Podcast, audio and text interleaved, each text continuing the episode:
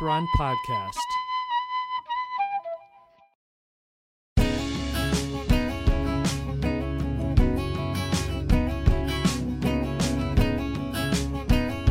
I'm Tristan Black Ingersoll. Welcome to another episode of our series Top Secret Guest here on Black Cats Run. Our guest today is Paige Kostanecki.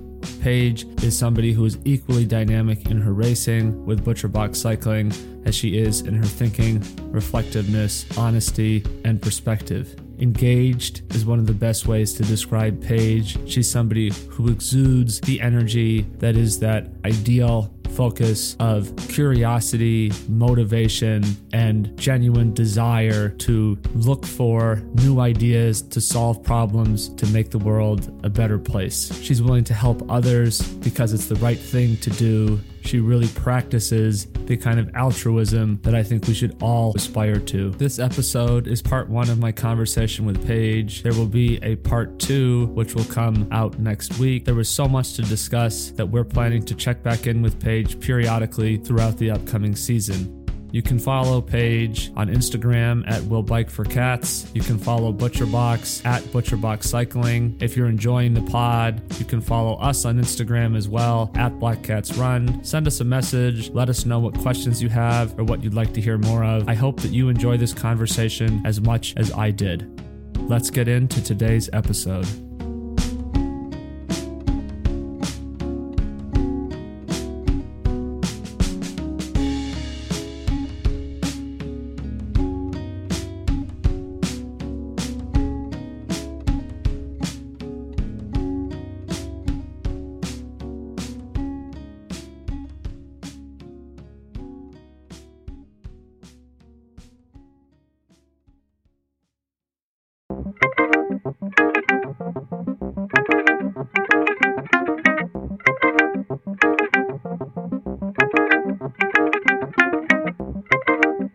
With a question. All right. I am wondering if this whole podcast, not even just inviting me on, but the whole podcast is is a way, some sort of trap to to get me focused and in a place where you can convince me that I should start running and that it will be beneficial to my cycling career and training.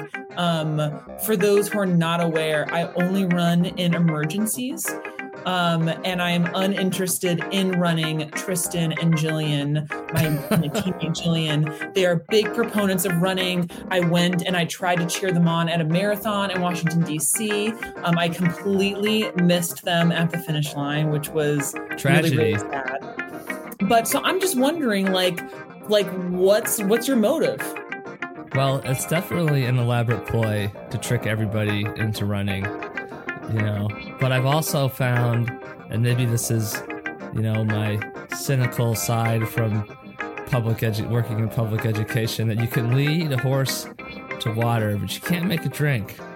So, I used to, I said this on another episode, but when I coached cross country, I used to tell the athletes just for the fun of it to be like, don't we can't tell anybody what we're doing, right? This is our special secret, you know, training. This is our secret weapon.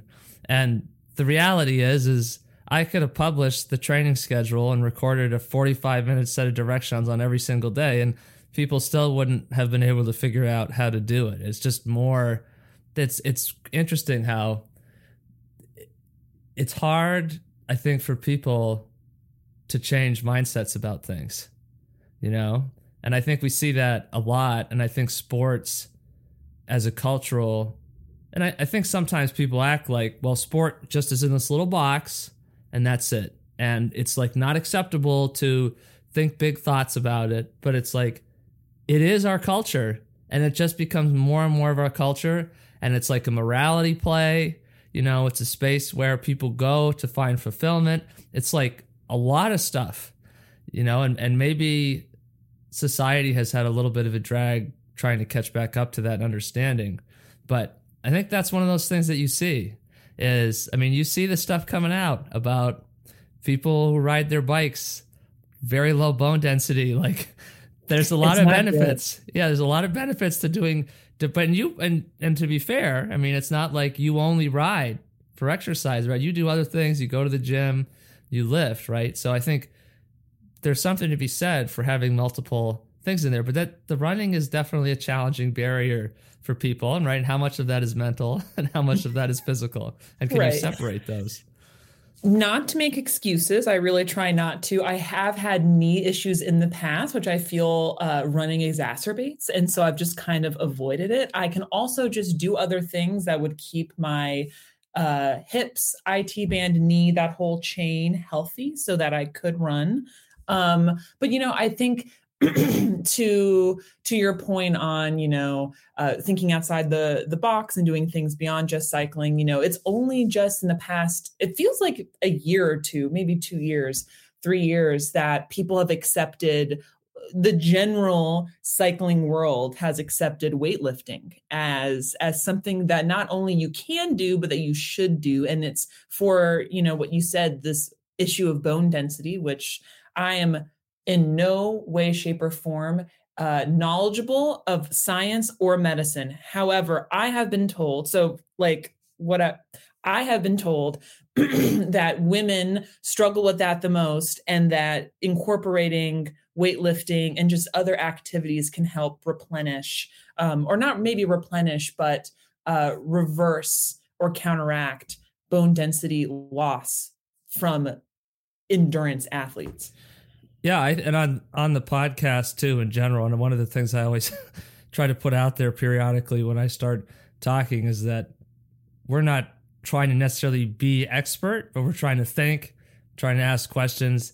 And when I'm hearing you say that, I want to say that I have in my mind, I feel like I'm remembering something about for like osteoporosis and low bone density. I want to say that that rings a bell to me. And for whatever reason, that's I want to say that I've also heard that that might be more common for women, but I would you know want to look that up. And usually, what we'll do is if we make statements, then I go back and I find otherwise. Then we we follow up with it later. But I think it's still. I, I think what's interesting about that kind of thing, and I'd be interested to hear what your opinion on this is.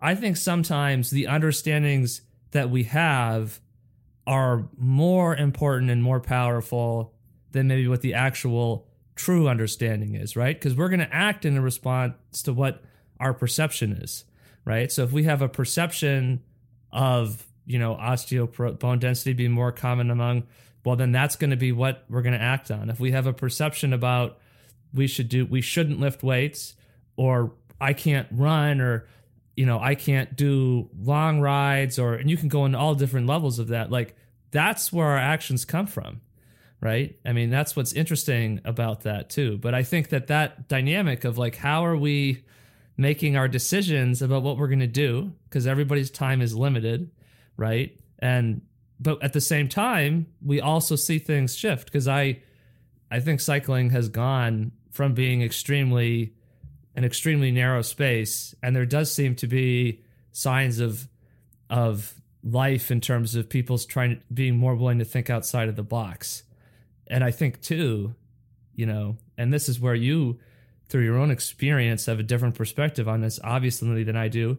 But the reality is, is that if you look in cycling, American athletes aren't at the same level as other groups of internationals from other countries. And you have to wonder where's that coming from? I mean, I, I don't think it's because American male or female cyclists somehow inherently lack ability. How, where is that? Co- so that must be coming from somewhere else, right? And is that how we're approaching it? And is that then, and is how we're approaching that? Is that based on the beliefs that we have, right? And that those beliefs are driving us to make choices that are leading us to these outcomes, right? And that becomes like a big thing to explore. And I think everybody has a different experience with that. And like for you, too, I mean, it sounds like you're still maybe feeling that your relationship to athletics and how you approach it and think about it is evolving. It doesn't sound like you've reached a point of like, oh yeah, I know this is it because you're saying like with the lifting, right? Feeling like these things have sort of are moving and you feel like you're kind of moving with that movement. Mm-hmm. Well, first off, I would like to say move over Joe Rogan because we are making claims and they're not backed up and we're checking it later. We're saying things That's and right. we're maybe checking it later. That's okay, what the so that's what the people want.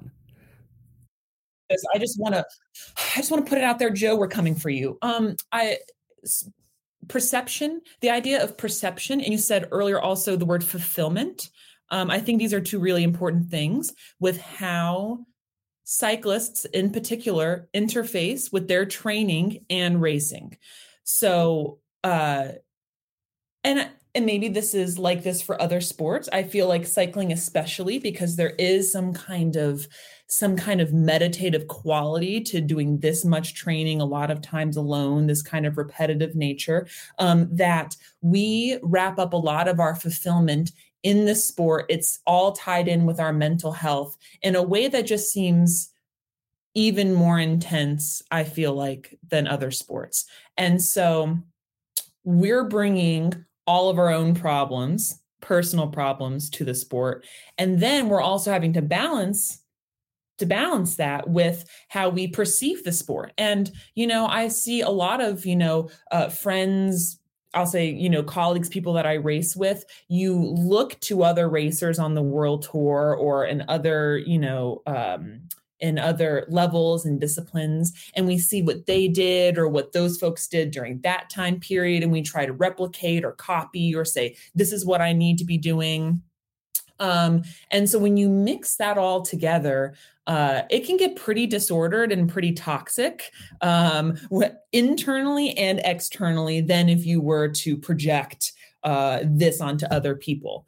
Um, so I don't know. I think that we do get in our own way and hold ourselves back in this sport because we get so wrapped up into the internal workings of it all. Um, and I think that doesn't make the sport super approachable for other people. It's not relatable a lot of the times. Uh, cyclists, as as people, are not always relatable because it really is this kind of like um, uh, one track mind way of living and there's not much room for everything for anything else rather. And again you know i was just watching a, a, fun documentary series about professional surfers that's on apple tv and it's a semi-similar life. Like i didn't even i thought they were all you know hang loose chilling relaxing they're at the beach and they were uh extremely competitive, um, extremely type A. So we're going to see this at like the top level of the sport of any sport. But what's interesting is that we see this at pretty much all levels of cycling. And I kind of wonder if introducing balance doesn't uh, you know not only makes the sport more relatable and more approachable for a wider audience but makes us healthier mentally and physically um, and emotionally for ourselves and for the people who surround us. Well, I think it's the isol- concept of the ice sense of isolation that comes with doing it. I think is really an interesting phenomena because if you make a comparison to to running, which you know is something that you have massive participation in, and to be fair, you know most people are probably not getting. And I say this as like kudos to those people, not a criticism, but most people aren't getting anywhere close to their actual true physical potential, right? They're only able to, or their only real interest is to engage with it with more of a recreational thing. But there's a sense of just like you see people out running all of the time. Whereas for me, and you know, like my brother, if we're in the car and somebody goes by on a road bike, it's like, whoa, you know, even though we do this stuff and you got to like lean out the window, well, what kind of bike do they have? You know, but when you see people out running, you don't think anything of it because it's so much more commonplace, you know, right? You wonder, well, how does that relate to that sense of, you know, being, you know, individual and alone? And I talk to Jillian about this sometimes, and I say, you know, like, there's this idea that we need to go and have access to the right geography, you know, or to some high performance center. And you see this, to be fair, with, you know, and maybe it's sort of disproportionately represented because of the way media and social media and YouTube work, but it seems like while all of these people have access to these resources and these special training centers and you know what i've talked about with jillian is it's like this the high performance center is us moving down the road right now you know on this run at 5:45 in the morning at you know whatever that is. Maybe it's 9 minute mile pace but like that's that space. And even just having that having a person that you can consistently you know go out and do your activities with i think changes that dynamic right? But you know having that access to those kinds of things.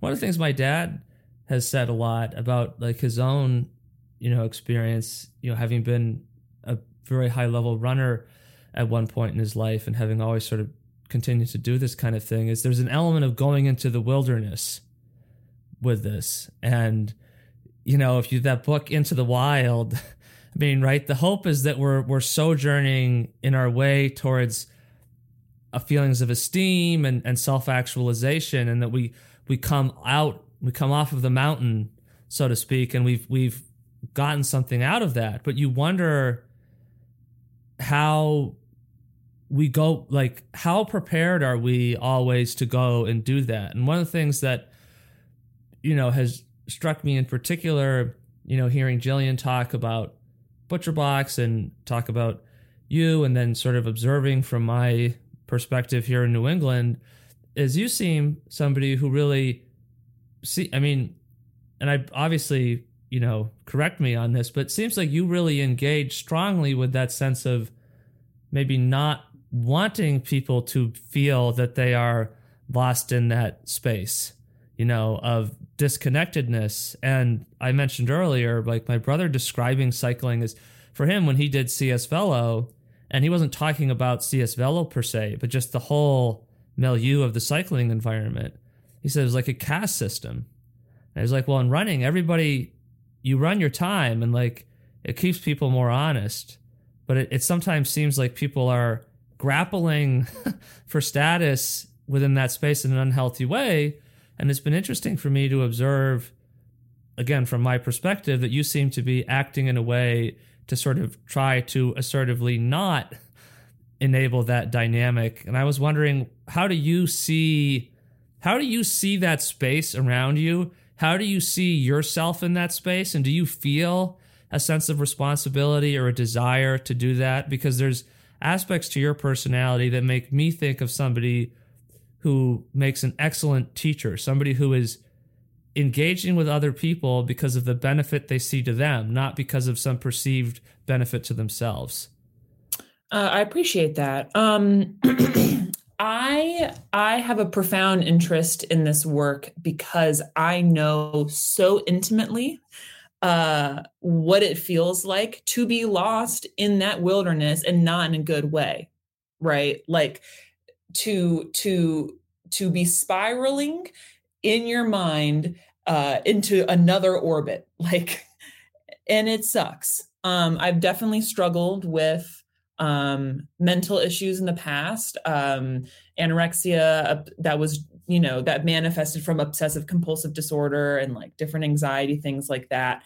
Uh, and you don't try, you don't mean to be selfish, but you are highly concerned with what's going on on the inside. To a certain um, extent, that's inevitable for everybody, right? Sure, sure, of course, of course. You know, um, when we realize that the things outside the external world is out of our control, we'll micromanage uh, everything in our immediate reach because that will give us some semblance of safety. Oh, if I just count every calorie that enters my body and count every step that I take and count how many times I touch things, um, then I'm gonna I'm gonna gain control in some way of what's going on around me. But here is the kicker: you're you you you act out all of those compulsive um, uh, tendencies to to combat the obsessive intrusive thoughts but the compulsions feed into the obsession which feeds into the compulsion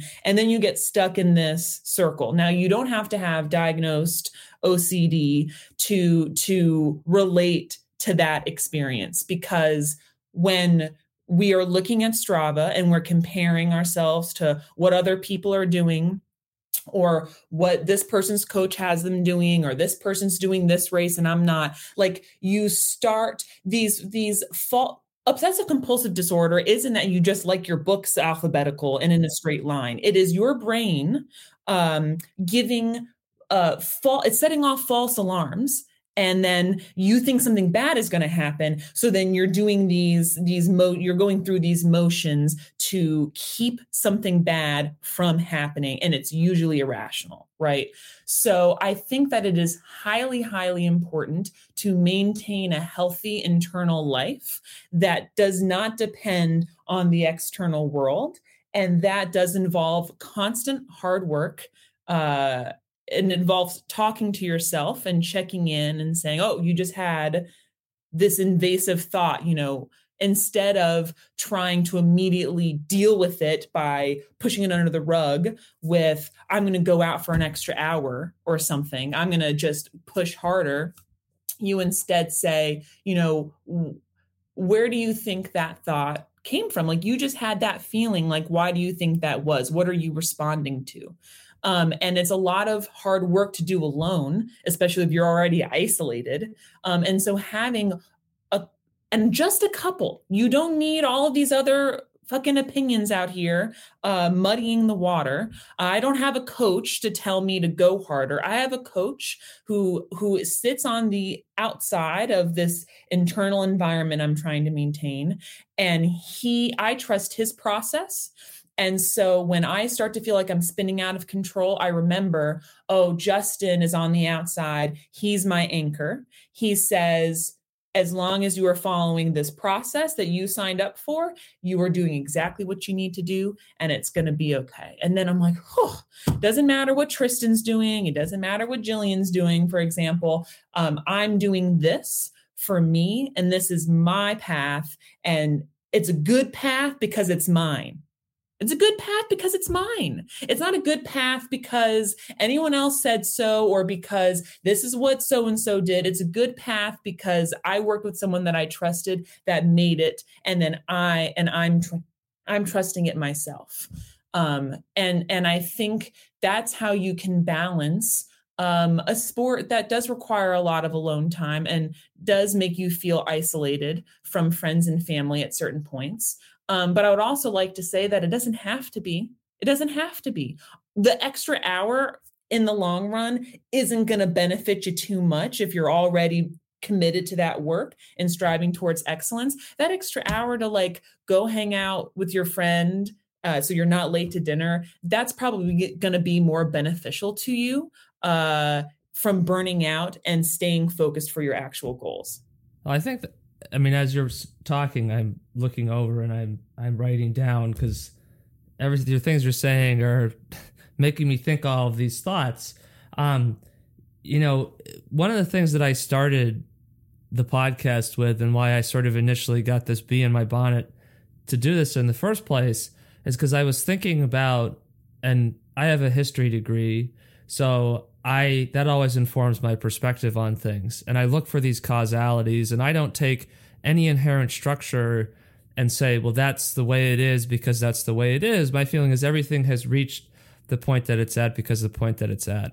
And as you're talking about how we're processing and reacting to our environment and that way that that comparative nature, which on the one hand, I think it's hard to get through and engage with sport of any kind and not have that happen. Because at the end of the day, you could argue that that's sort of the point. And if you're having a good relationship with it, hopefully those comparisons are are happening in the context of it's fun and exciting to come out of the wilderness and here's what I created and we're going to all go and show what we've created. And I I think athletics done right should feel like a form of creative self-expression and those opportunities to be with your process, you know, it should be rewarding because you're developing something that you're going to be able to come out and show and and be proud of. But with starting the podcast, I think historically there's this strong narrative of a path of discipline. And, and people who've listened to the first episodes will have this will sound familiar to you, of course. But I think it's such a prevailing theme that it's something that's going to come up again and again inevitably. But that the act of doing sport is oftentimes presented as you have to like subsume or take control of your mind. And you see in that this sort of weight of Christianity, original sin. And, you know, this isn't to marginalize anybody's belief system, but you see the weight of that kind of mentality. And then the original idea that the challenge of sport was to engage with pain. And I'm not a football fan, but there's this Vince Lombardi quote that says, fatigue makes cowards of us all. And this idea that we as people, as our consciousness, are must be fundamentally inadequate or not good enough. And I contrast this idea that, well, we need to be disciplined and we need to overcome that and that like there's this linear relationship between ability to handle pain and then performance.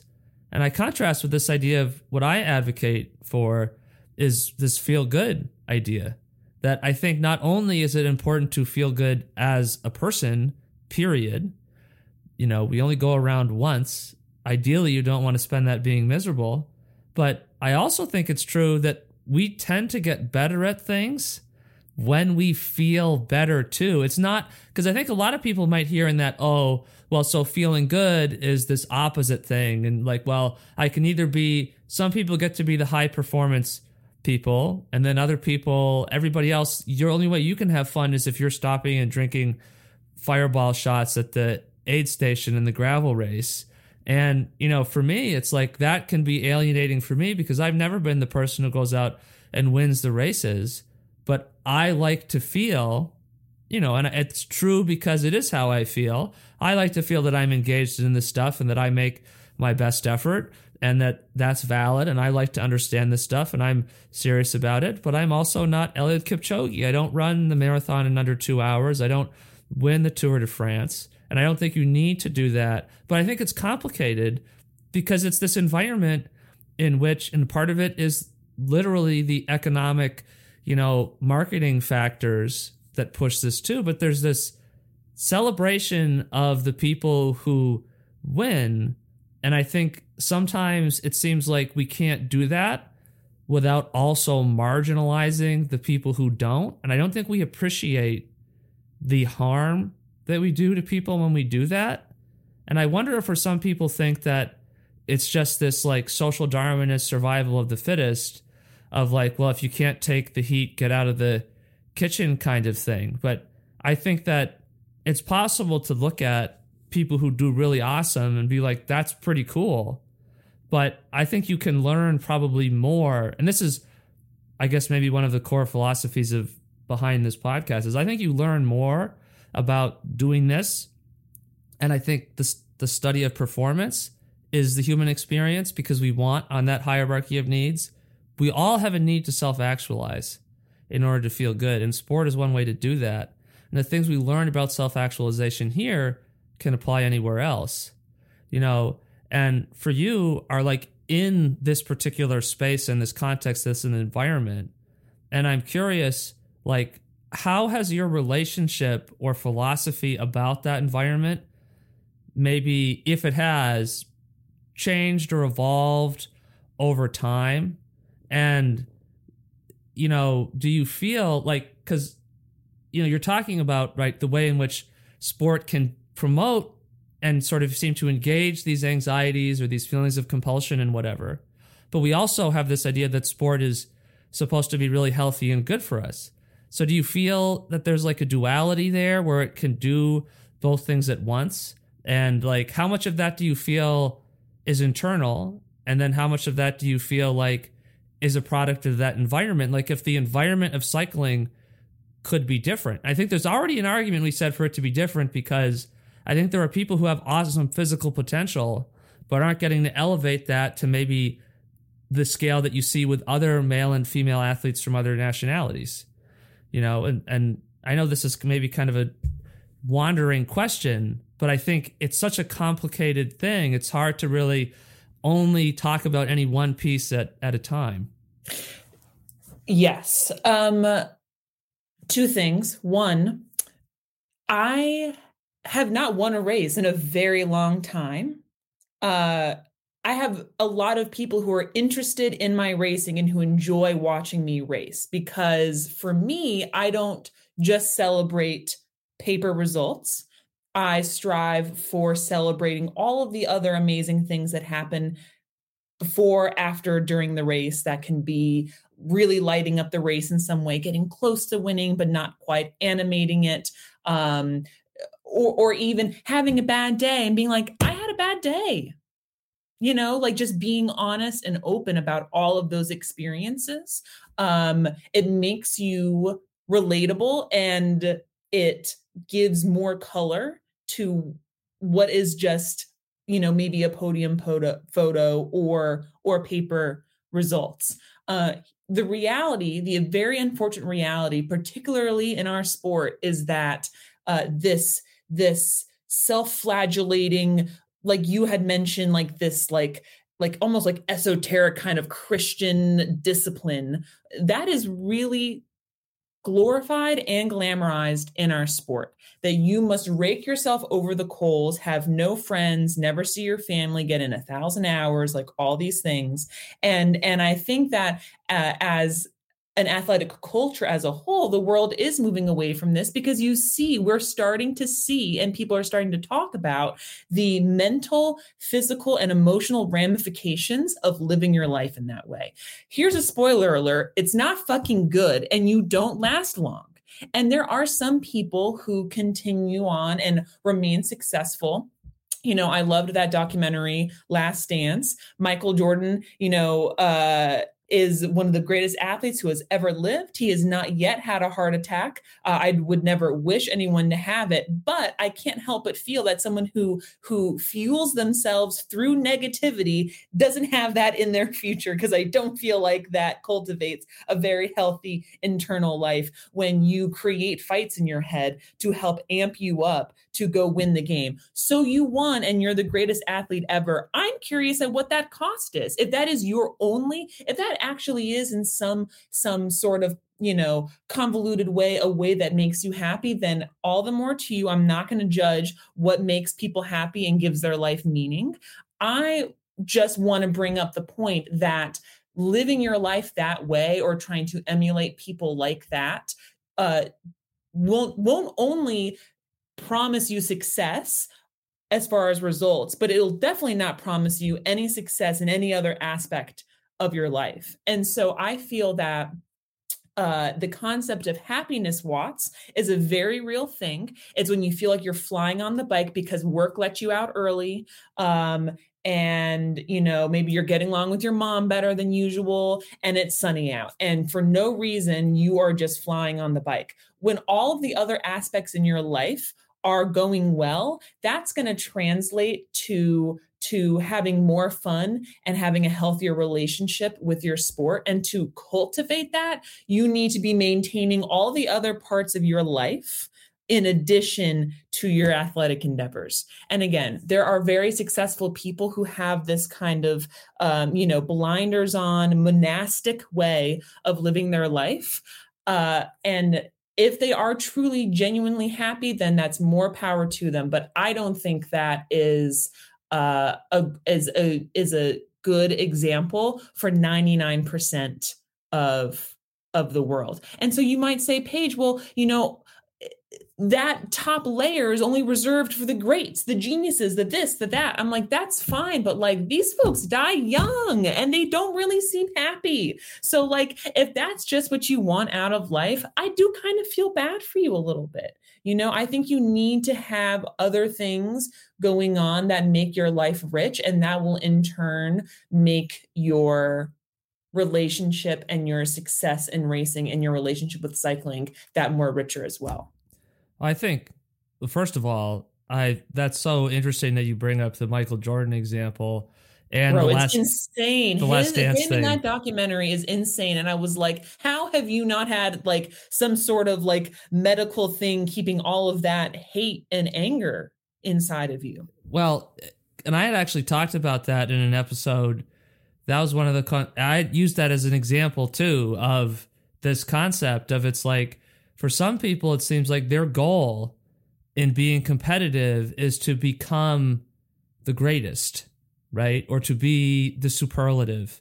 And what happens with these people who quote unquote get to that point, all of these people, people look back and they they criticize them or they marginalize them. You know, within basketball, you know, I think one point is how fulfilled is Michael Jordan in his life if he needs to produce a documentary to glorify himself to keep him in the public public eye. Because it's like the whole goal is to be like done with the experience because there's when you're in the experience there's always the possibility you might screw up and you might ruin your legacy.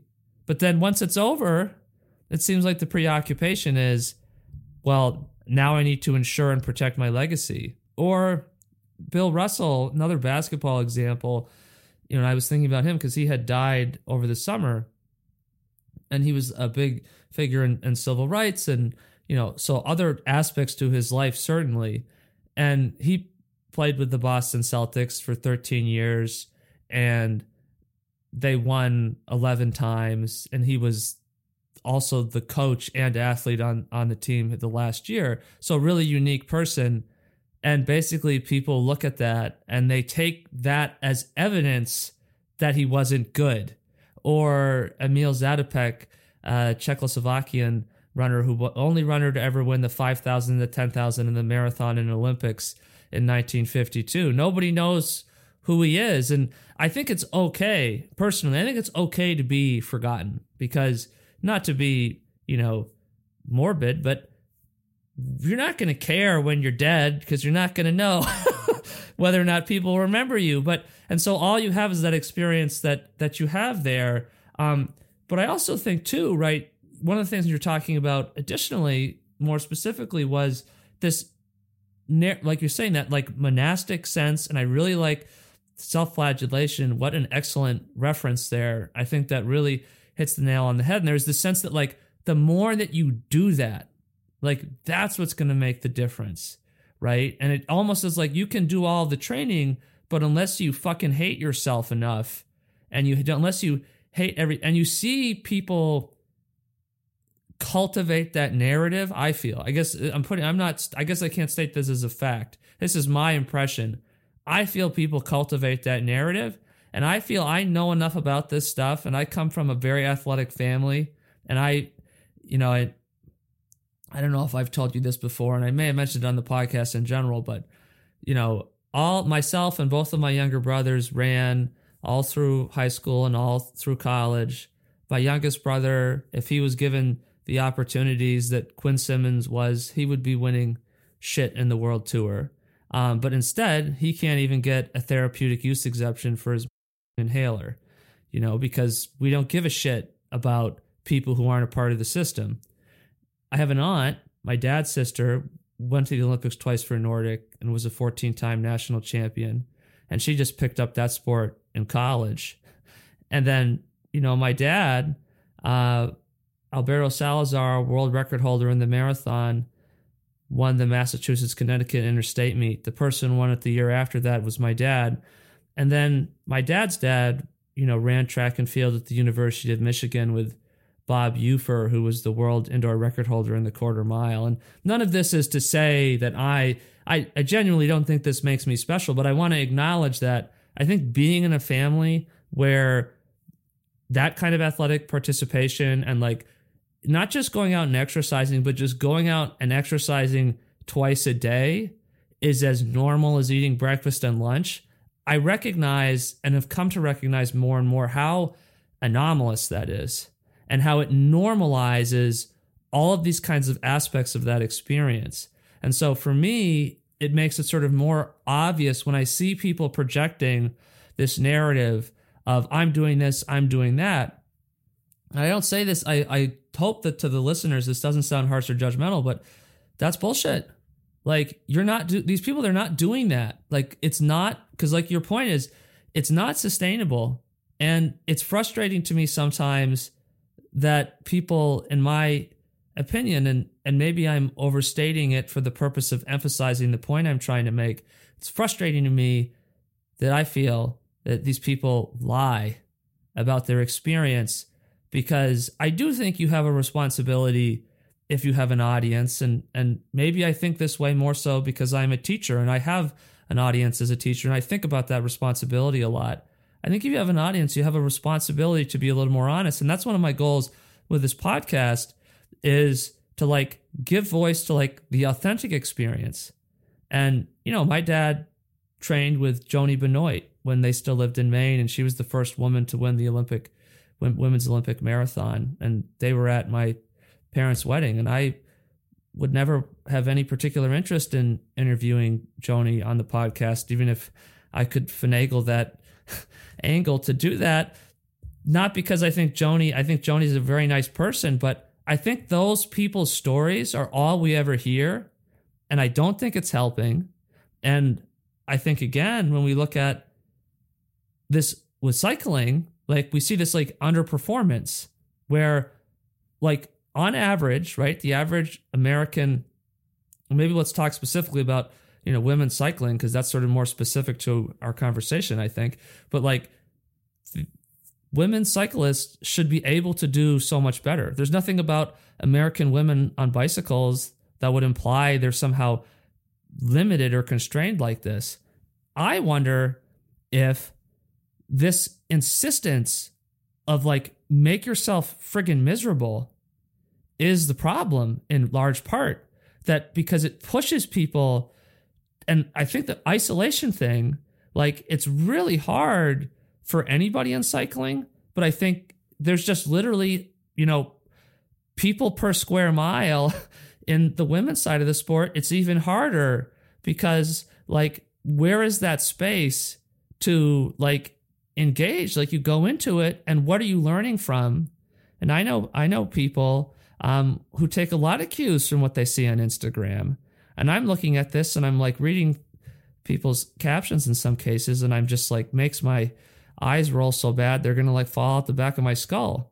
But I think we don't realize how, for a lot of folks, it's like you have that might be your only window, right? So, so, so just to so that I understand before I respond. So, two things: Are you what about the women's when you look at women's cycling what are you seeing? Are you are you saying like that it hasn't grown in terms of numbers that we haven't that we don't have more of a presence on a, a global scale? Um and what kind of captions are the ones that really make your eyes roll? So two questions yeah there. so i would say for the first piece i think that and this is more of like a maybe a sociological kind of concept. I'm thinking about what we were talking about earlier with like that feeling of like how do you navigate a space when there's a sense of being alone in the wilderness, but it's not like an empowering way. It might be like I'm an I'm lost way. And like that contrast of like when people get into a sport like running, like everywhere you go, you're going to bump into people doing that and that when you're trying to do these activities where it's just harder to find people because just the number like if you compare i think that you sort of have this weight and i think it's something that's been true in athletics for a long time in general i feel that the social barrier to entry into sport culturally for women seems to have always been more difficult or more challenging like you have the belief that at one time people, well, women can't run because if they run too much, their uterus will fall out. And there's all these culturally limiting beliefs. And I feel like there's a historical weight of that has sort of made it more challenging for women to find their way into these activities. Right. And I think it's a different, I'm not saying it should be this way. And I don't think it has to be this way. But I think when you look at the culture, it seems to be the case that it's a different, it's different, right? So if you can't find people in your immediate geography to go out and do this stuff with, right? Or, and I think one of the consequences is like when there's less people, there's more likely to be these fitness gaps, right? But if there's a bunch of people, it's like, okay, well, this person, we have a big difference in fitness. It's hard for me to do this with them. But there's six there's six other people, and three of them are kind of where I am, and I can start doing this with them. But when there's like just less people per square mile, right? It's harder to get into that space socially. And so then the second thing would, right. And so then I say, the messages we see on there, I think there are, and to be clear, I don't believe that social media is inherently bad. Um, I mean, you talk about people circulating misinformation, like people are publishing pamphlets during the 1860s about how Abraham Lincoln uh, made, negotiated with Satan um, to get elected president. Like, people find a way to circulate stuff that's wrong. I don't think there's anything inherent about social media. It's it's just a platform for behavior. But I think about like how when you get into an activity and like cycling in particular, another layer of this is it's not sponsored scholastically. So it's not like you can go through public school and it's an extracurricular that you can sign up for and engage with there and, and network and meet people through that space. So I think I'm I guess I'm sort of hypothesizing or speculating when there's less tangible social access in where you are, you look for engagement somewhere else. And then, right, like when you're talking about this sort of self flagellation narratives, like, well, if you're getting into this, I wonder if it's hard to differentiate between what are those constructive con- concepts that are going to allow you to get to where you're feeling good and you're having what I think the goal is that positive relationship versus you know getting sucked into because it seems to be like a black hole right? Like when you were talking about the way in which the stuff's sort of sort of like play on our insecurities or our anxieties or our compulsions as people like we kind of are i feel like people become vulnerable. And i think that i don't mean to single out um, women as a concept of being vulnerable. I'm thinking about is there a consequence of the structure of that where like when it's harder to find people right that you sort of relate to and say oh you are like me right? And like what's the consequence of that isolation? And then does the self-flagellation thing does that like limit the sort of like ability to sort of grow the level of engagement you know what i mean it's sort of like a weird i guess i'm sort of describing multiple different strands sort of pulling to create that. But like, I think I also feel that it would be uninformed to just sort of equivocate and say, well, there's no substantive difference between the experience of being a male cyclist and a female cyclist in the United States. I think that there's just different levels of engagement and support and mindset and attitude around it, which is a reflection of our society, not the people trying to do the sport.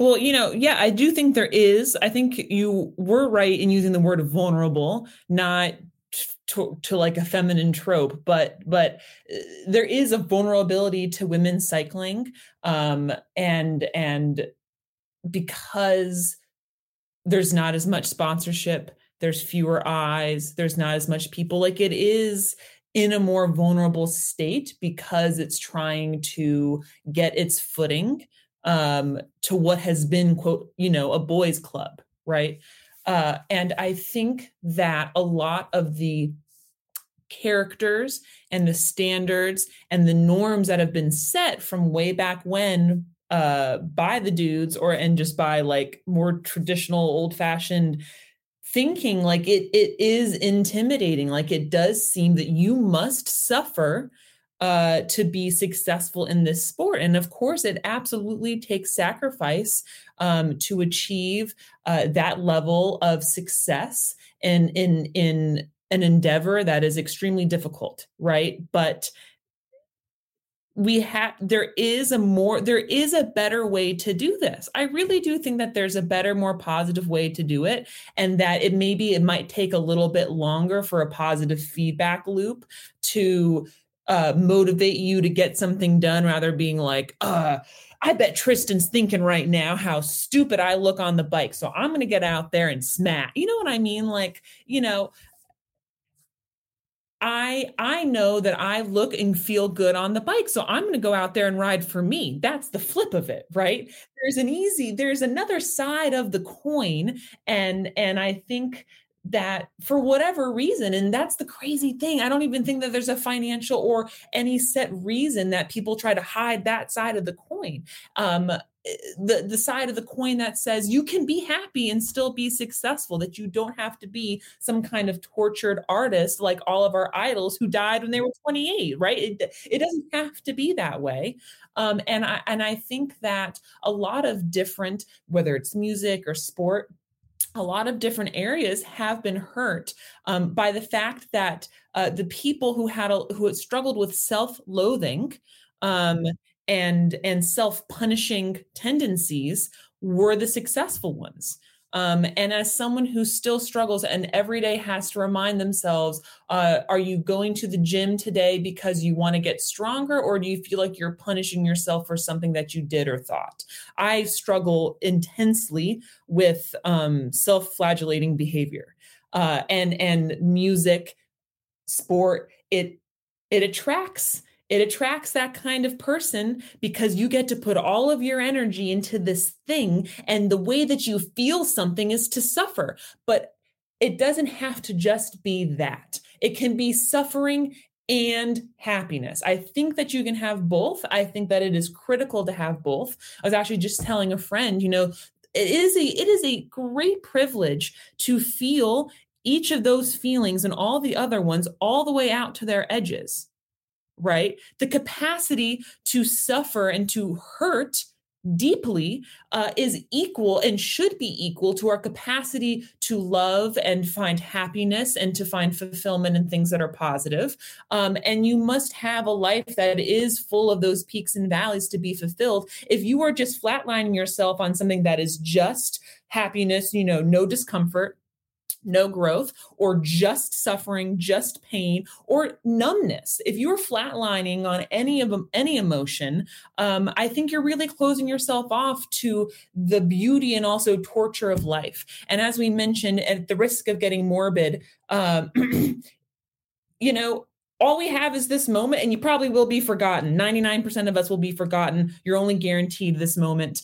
Uh, uh, and, and life itself is kind of a great trick right the our our main driving instinct is to survive and the only guarantee is that we won't a, gr- a very great philosopher said that his name is Steve-O um, and and I think that's really important. And so, what is what is Steve-O saying with that? He's saying then to live and to and to live a fulfilled life is to be in this moment and to create it the way that you want it. And and and that that involves not comparing yourself to others, to being on your own path and appreciating it, and to living this diverse life where multiple areas of your existence are being fed and are being appreciated and, instead of just one thing.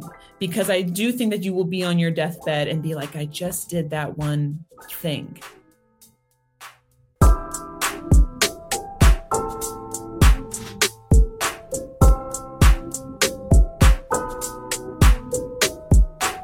That's part one of my conversation with Paige Kostanecki. Next week, part two, we'll talk more about what are the kind of barriers that surround us, barriers that we're confronted with, barriers that we might sometimes construct for ourselves, and how can we engage with these barriers and work to overcome them. I hope you enjoyed today's episode. Check us out on Instagram if you're joining the pod at Black Cats Run, and we'll catch you next time.